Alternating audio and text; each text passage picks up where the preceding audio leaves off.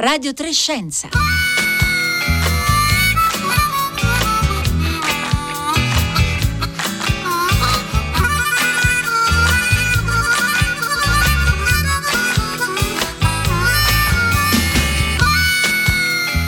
Per iniziare ti serviranno 3 cotton fioc, Due bicchieri, acqua naturale e zucchero.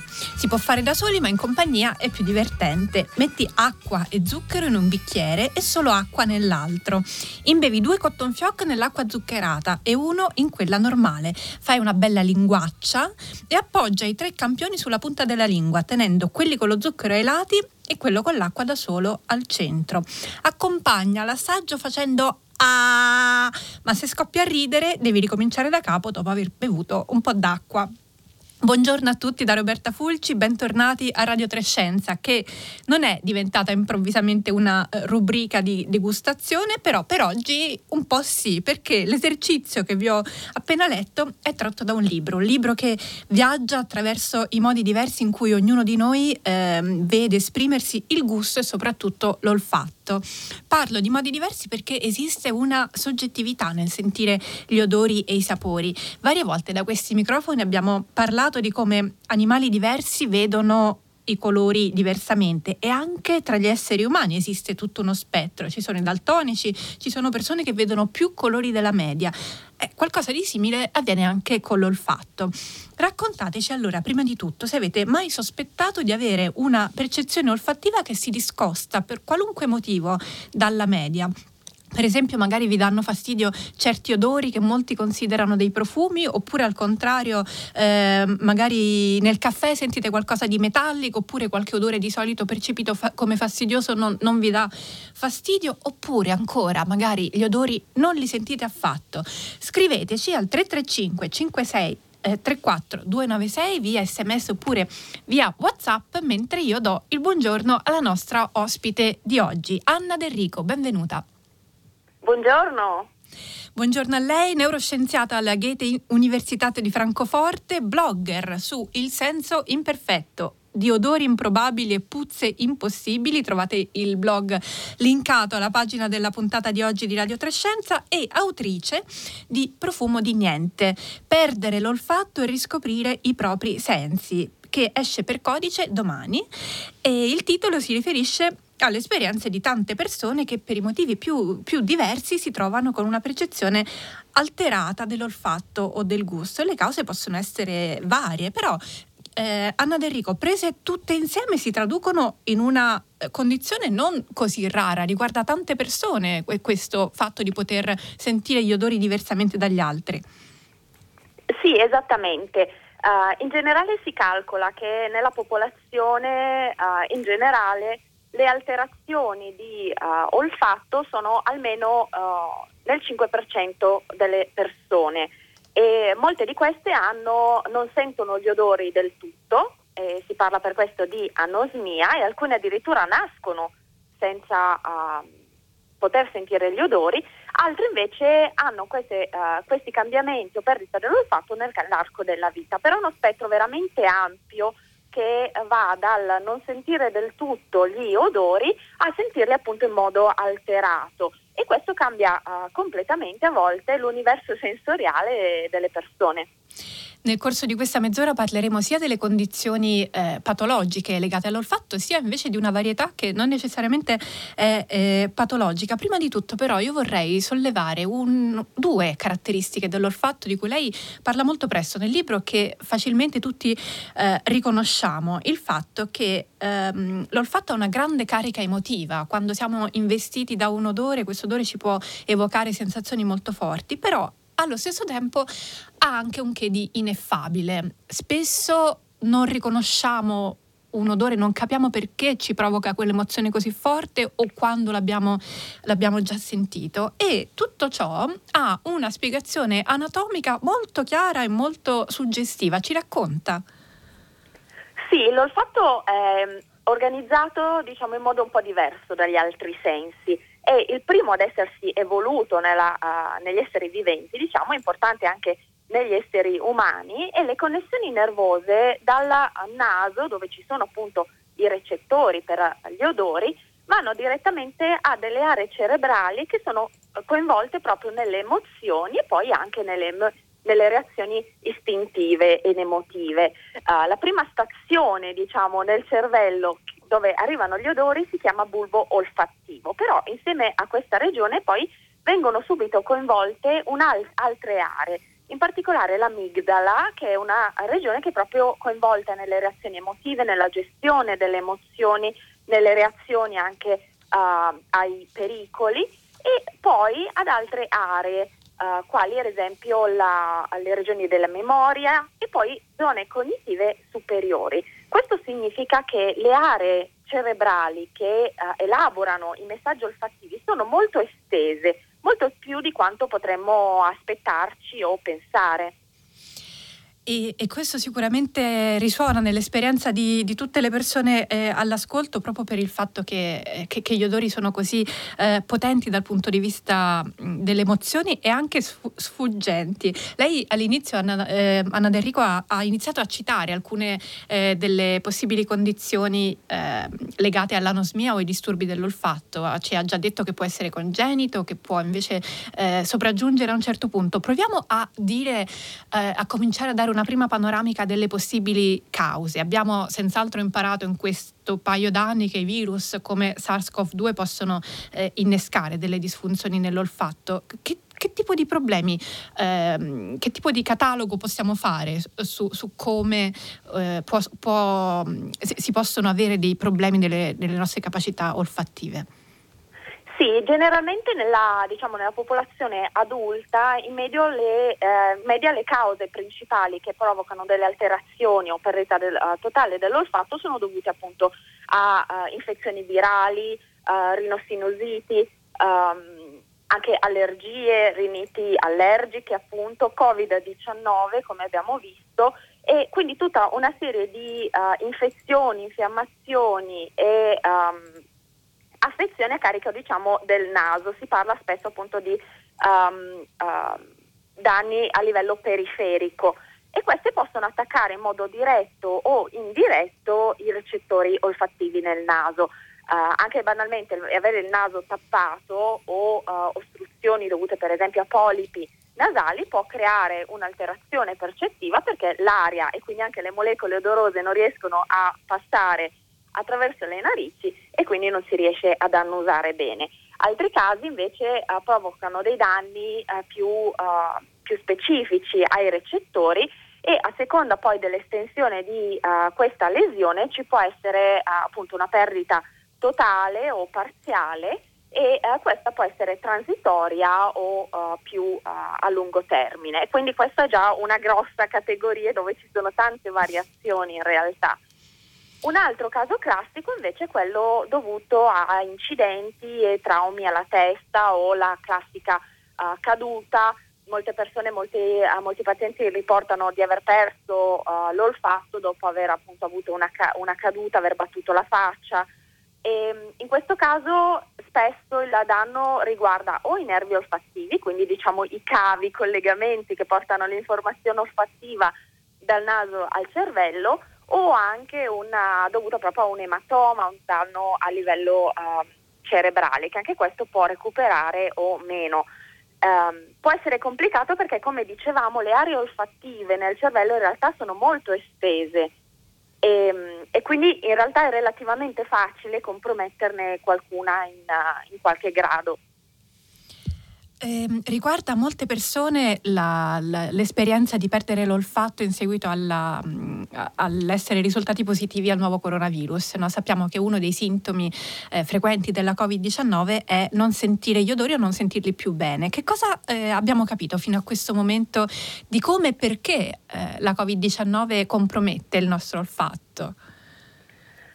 Allora, la uh, sì, Covid uh, compromette l'olfatto innanzitutto perché avviene molto spesso un danno alla regione uh, nel naso che si occupa di recepire gli odori, che è l'epitelio olfattivo. Però non vengono intaccati direttamente i neuroni olfattivi, ma le cellule di supporto abbiamo scoperto. Cioè sono cellule che si trovano sempre in quella struttura e che aiutano e appunto sostengono i recettori veri e propri. questi vengono molto probabilmente uh, attaccati dal virus, smettono di funzionare nel modo adeguato, diciamo, e quindi creano un'alterazione generale che lo danneggia. E questa è una delle ipotesi per cui probabilmente in alcuni casi il recupero poi è molto veloce, mentre in altri uh, richiede più uh, tempo, perché a seconda dell'estensione di questa lesione uh, si possono avere effetti, effetti, diversi. E infatti c'è una coda di quelli chiamati long COVID che hanno sintomi a lungo termine anche dopo, a distanza di mesi, addirittura un anno, non hanno recuperato ancora del tutto l'olfatto.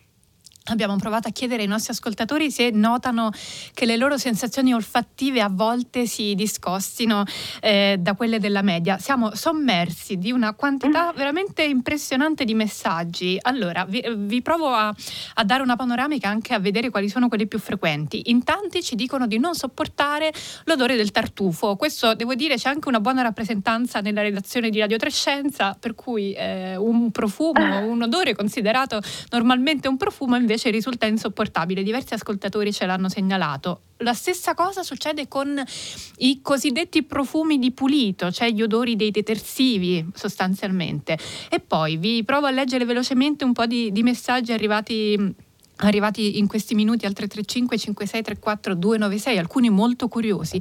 Io riesco a distinguere alcuni metalli, ferro, rame, alluminio, bronzo e ottone dall'odore, però non distinguo il prosciutto cotto dal crudo. Questo è Antares da Bari. Eh, sono una donna di 60 anni, ho notato di avere un olfatto sviluppatissimo, riuscendo a percepire odori che altri non percepiscono.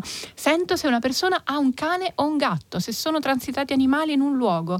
E ancora, non sopporto l'odore del formaggio, di tutti i derivati del latte. Sento gli odori in maniera molto più spiccata di altre persone. Confronto questa mia percezione con mia moglie che non percepisce odori che invece io sento eh, molto forti. E ancora, questa è un'esperienza che penso forse forse molti potranno condividere. A me succede quando passo in un punto preciso della mia casa, sento un profumo intenso, sublime, che definisco celestiale. Il percepirlo mi genera un forte piacere, lo respiro a pieni polmoni. L'odore di casa, chissà se è proprio a questo che si riferisce il nostro ascoltatore. Allora, eh, Anna D'Enrico, proviamo a cominciare a commentare tutte queste risposte, poi ne leggeremo tante altre eh, nel, nel, nel, seguito della puntata. C'è effettivamente una grande variabilità? Esistono, per esempio, come sembra da questi messaggi, persone più sensibili della media che sentono gli odori in modo più forte degli altri? Allora, è vero, c'è moltissima variabilità nelle percezioni olfattive, questo dipende da tantissimi fattori. Um, in realtà de- uh, ci sono degli esperimenti molto curiosi che hanno fatto eh, osservando come in realtà spesso le persone che giudicano pensano di avere un olfatto particolarmente sviluppato, in realtà poi misurandolo hanno un olfatto che è nella norma, diciamo, non è particolarmente sviluppato. C'è però che la loro attenzione, la loro propensione per gli odori è particolarmente spiccata e quello fornisce comunque a loro diciamo, uh, una marcia in più per poterli sentire meglio. Perché come dicevamo l'olfatto e gli odori sono um, sensazioni molto sfuggenti, difficili spesso da descrivere ed afferrare razionalmente e molti di noi non ci pongono abbastanza attenzione. Al- altre persone invece sono particolarmente sensibili agli odori e quindi ponendoci anche più attenzione in qualche modo esercitando di più uh, l'arte olfattiva, uh, diventano poi effettivamente più bravi a, a notarli, a percepirli. Eh, e quindi questa è già una grande diciamo, variabilità tra uh, le varie persone. E poi abbiamo delle differ- piccole differenze genetiche perché i recettori olfattivi sono tantissimi e ognuno ha un proprio diciamo, repertorio particolare e uh, alcune persone sono più sensibili o sono in grado di sentire specifiche molecole che altre persone magari non riescono a sentire o sentono in modo diverso. E quindi questo aggiunge ancora diciamo, una uh, originalità, se vogliamo, ad ogni, ad ogni individuo. Ci scrive Guido da Roma, è verissimo che le emozioni contaminano le percezioni olfattive che se stesse generano. Allora, ci chiede Guido, quale affidabilità si può attribuire ai tecnici, profumieri o liquoristi? La domanda effettivamente è curiosa, possiamo anche eh, ampliarla un pochino, cioè se, se, se quello che sentiamo varia in base sia a come è fatto il nostro apparato olfattivo sia alle nostre esperienze, esiste un, un che di obiettivo nella, nell'analisi per esempio di un profumo a livello professionale? Eh, questa è una domanda bellissima perché potrebbe essere diciamo, riformulata o rigirata in tanti modi diversi. E innanzitutto a me eh, verrebbe da uh, porre un'altra domanda, e, ossia che cos'è che definiamo profumo e che cos'è che definiamo puzza?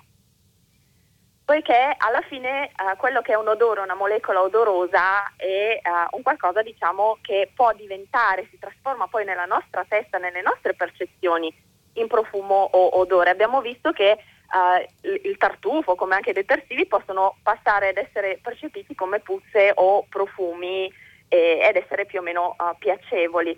Uh, l'ambito della profumeria, così come quello dell'enologia e della, diciamo, delle degustazioni in generale, è molto interessante perché da un lato ci sono dei profili olfattivi che ehm, possono essere diciamo, riconosciuti e descritti secondo degli standard diciamo, riconosciuti all'interno di quella comunità.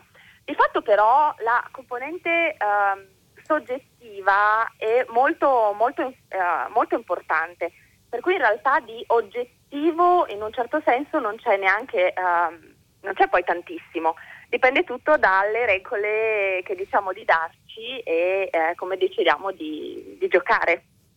Ci sono diverse, tante testimonianze, anzi anche all'interno de- del suo libro e ve ne, ve ne, vorrei citare un paio mm, che provengono da persone nate proprio senza alcuna sensibilità olfattiva, quindi con anos- anosmia congenita, non percepiscono nessun odore. Allora, la prima testimonianza di questo tenore appartiene a G puntato, quindi non sappiamo di chi si tratta. Siccome molte persone con l'olfatto spesso si lamentano di puzze e fetori, a volte sento quasi sollievo e non provo il desiderio di sentire una cosa che pare essere così fastidiosa. E poi un'altra testimonianza di Sara. Non, c'è nulla che, non c'era nulla che desiderassi di più che sentire gli odori come facevano gli altri. Ascoltare i discorsi sugli odori era come cercare di comprendere una lingua straniera. Allora, Anna D'Enrico, c'è modo di comunicare a chi non sente gli odori che cos'è un odore? È una, una domanda interessante perché parliamo, entriamo nella, diciamo, nella sfera eh, di, eh, nel dominio di quello che è eh, provare a immaginare e descrivere qualcosa che non si è mai eh, provato. Ovviamente possiamo usare uh, metafore, possiamo usare altre sensazioni e ci sono diverse persone a partire dalla, dalle uh, stesse persone anosmiche dalla nascita che si interrogano su queste cose e mh, mm, ci sono diversi uh, filosofi anche che si sono interrogati su, su come poter descrivere, no? che tipo di metafore si possono utilizzare. Può esserci un'analogia per esempio tra le puzze, gli odori e dei suoni o dei colori, può essere una puzza comparata o, o essere somigliante ad un frastuono, a un brusio, a una, un rumore fastidioso, eh, bisogna ovviamente ricorrere a delle metafore. E una strategia utile e interessante è quella proprio di ehm, cercare di ampliare il nostro vocabolario, cercare di aprirci, ascoltare e eh, trovare nuovi modi appunto per creare analogie e eh, nuovi modi di, di, di, conoscere e descrivere le sensazioni.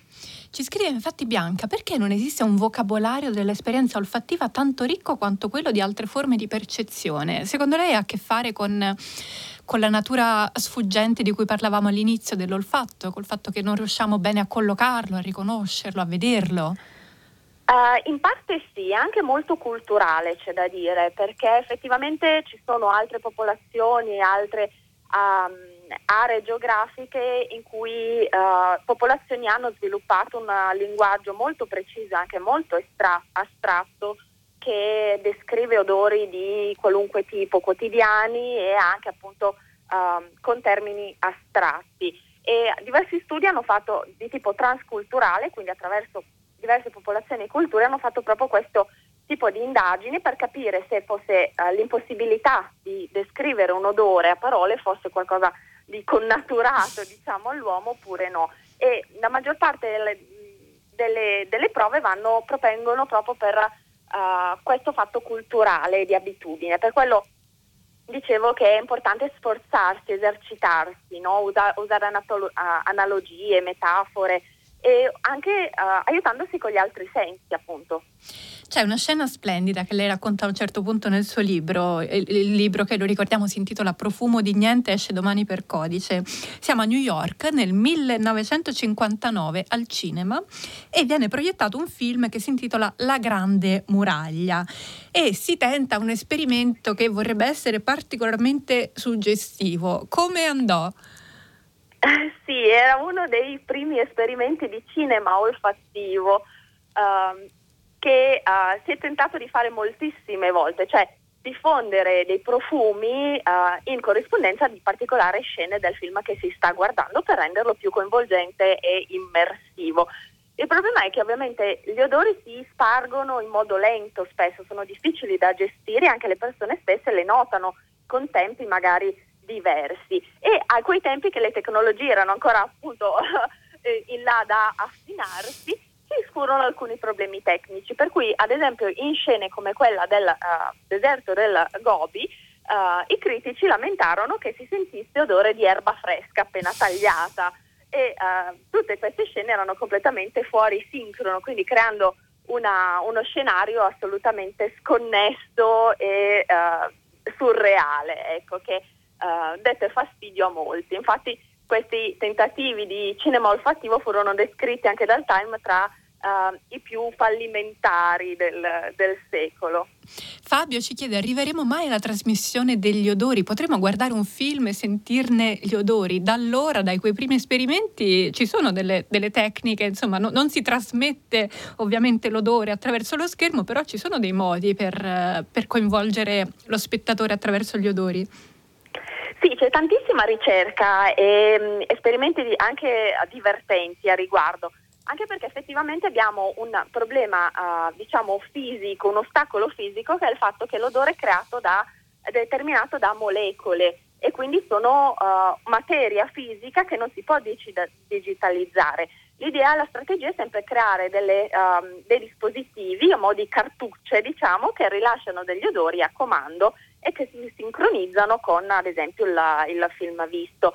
Ci sono alcuni mh, nuovi prototipi che uh, adesso sono, sono, sotto test, soprattutto per uh, le realtà virtuali e quelle immersive o anche legate ai giochi, perché in questo caso è possibile uh, integrare diciamo, questi dispositivi per gli odori nei goggle, per esempio, della, della, realtà virtuale. Ecco e quindi magari un giorno potrà, potrà avere anche di nuovo appunto il, il, cinema olfattivo a casa.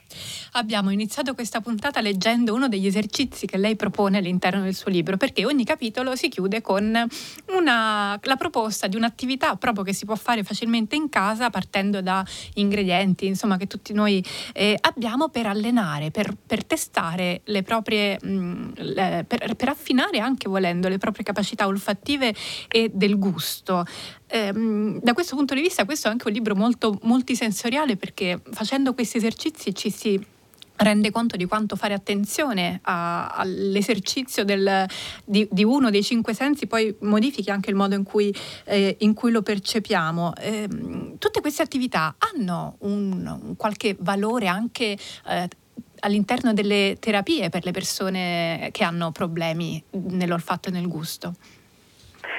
Um, in parte sì, allora sono tutti esercizi che ho um, in parte mutuato da appunto pratiche che vengono fatte anche diciamo uh, in, uh, in, ambito più terapeutico che uh, altri invece li ho messi appunto io durante la, la, diciamo, la mia esperienza, la mia pratica con l'olfatto e con gli odori. E, non si può parlare di vera e propria terapia nel senso di curare l'olfatto, cioè recuperare l'olfatto del tutto in molti casi perché eh, come sappiamo una vera e propria cura in molti casi non c'è. Uh, però quello che si può fare è proprio cercare il modo di navigare le nostre percezioni, conoscerle, per cercare di migliorarle, supportarci con gli altri sensi, conoscerle meglio e in qualche modo adattarsi anche alla nuova situazione e um, cercare quindi di a affrontarle al meglio. E l'invito di questi esercizi è proprio quello di esplorare e pian piano giocare, calarsi appunto in questo ascolto, in questo autoascolto che è lento. Come da, del resto è anche il recupero del, dell'olfatto e il, l'odorato stesso è un senso lento, per cui l'idea è quella di giocare uh, conoscerli, esplorare e vedere come effettivamente le percezioni, questo sì, sia chi, in chi um, diciamo, pensa di avere un buon olfatto, chi, in, chi pensa che invece uh, ce l'ha alterato, uh, questo può comunque giocare e amplificare anche le altre percezioni. Ancora moltissimi messaggi, ve ne leggo eh, qualcuno. Fabrizio da Cagliari, mia moglie è medico del 118 e mi sono convinto che per autodifesa abbia inconsciamente abbassato la soglia olfattiva perché talvolta mi racconta che in ambulanza fa- fatica a sopportare il cattivo odore del paziente gravemente malato. È possibile una cosa del genere? Esiste una automodulazione inconsapevole della propria soglia delle capacità olfattive? Beh, quello può, può succedere, diversi, possono verificarsi diversi casi, molto, molto, dipende anche appunto da come uh, la persona reagisce diciamo, all'odore e al contesto. Come dicevamo c'è questa forte componente sempre emotiva, ma la nostra interpretazione anche dell'odore e del suo significato è legata spesso anche proprio al contesto e all'esperienza.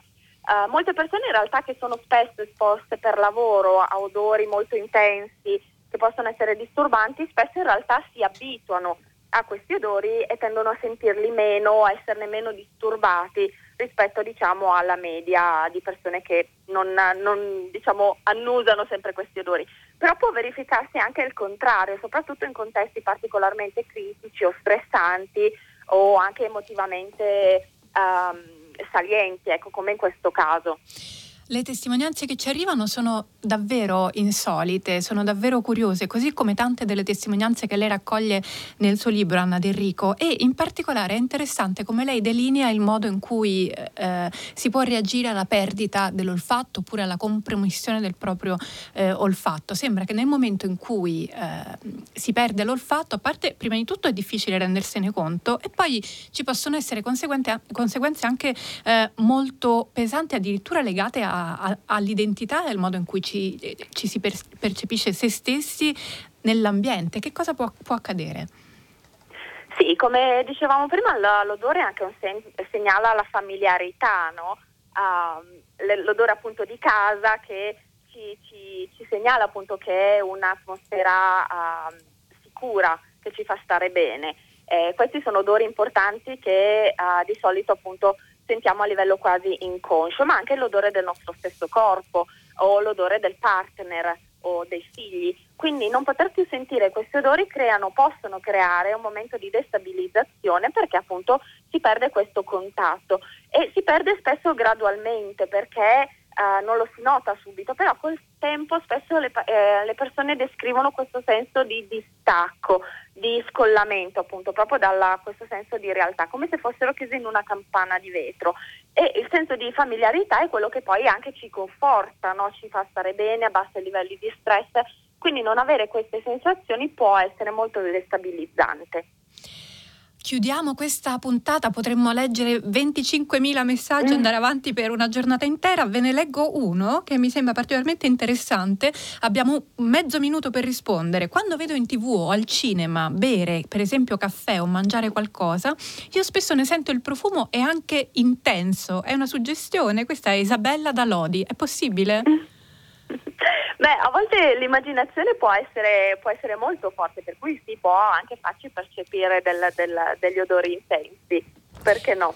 Allora, grazie. quelli che ci sono. Grazie, grazie ad Anna D'Enrico per tutte le, le, le, cose che ci ha raccontato, davvero ce ne sarebbe da andare avanti per ore. Vi rimando per, per completare tutte le curiosità che, che, ci state, ehm, che, ci state, proponendo al libro. Il libro si intitola Profumo di niente, perdere l'olfatto e riscoprire i propri sensi. Esce domani per codice. Ricordo anche l'altro libro di Chiara D'Enrico uscito, uscito due anni fa, si intitola Il senso perfetto, mai sottovalutare il naso Anna Del Rico, lo ricordo, è neuroscienziata alla Goethe Universität di, eh, di, Francoforte. Siamo arrivati alla fine della puntata di oggi di Radio Trescenza. Insieme a me vi salutano Simone D'Arrigo alla parte tecnica, eh, Marco, eh, no scusate, Daria Corrias, c'è oggi in regia, scusate, avevo Marco dall'altra parte del vetro, Francesca Buoninconti in redazione, Marco Motta invece alla cura di Radio Trescenza che lo ricordo è un programma ideato da Rossella Panarese. Adesso c'è il concerto del mattino da Roberta Fulci. Buona giornata a tutti.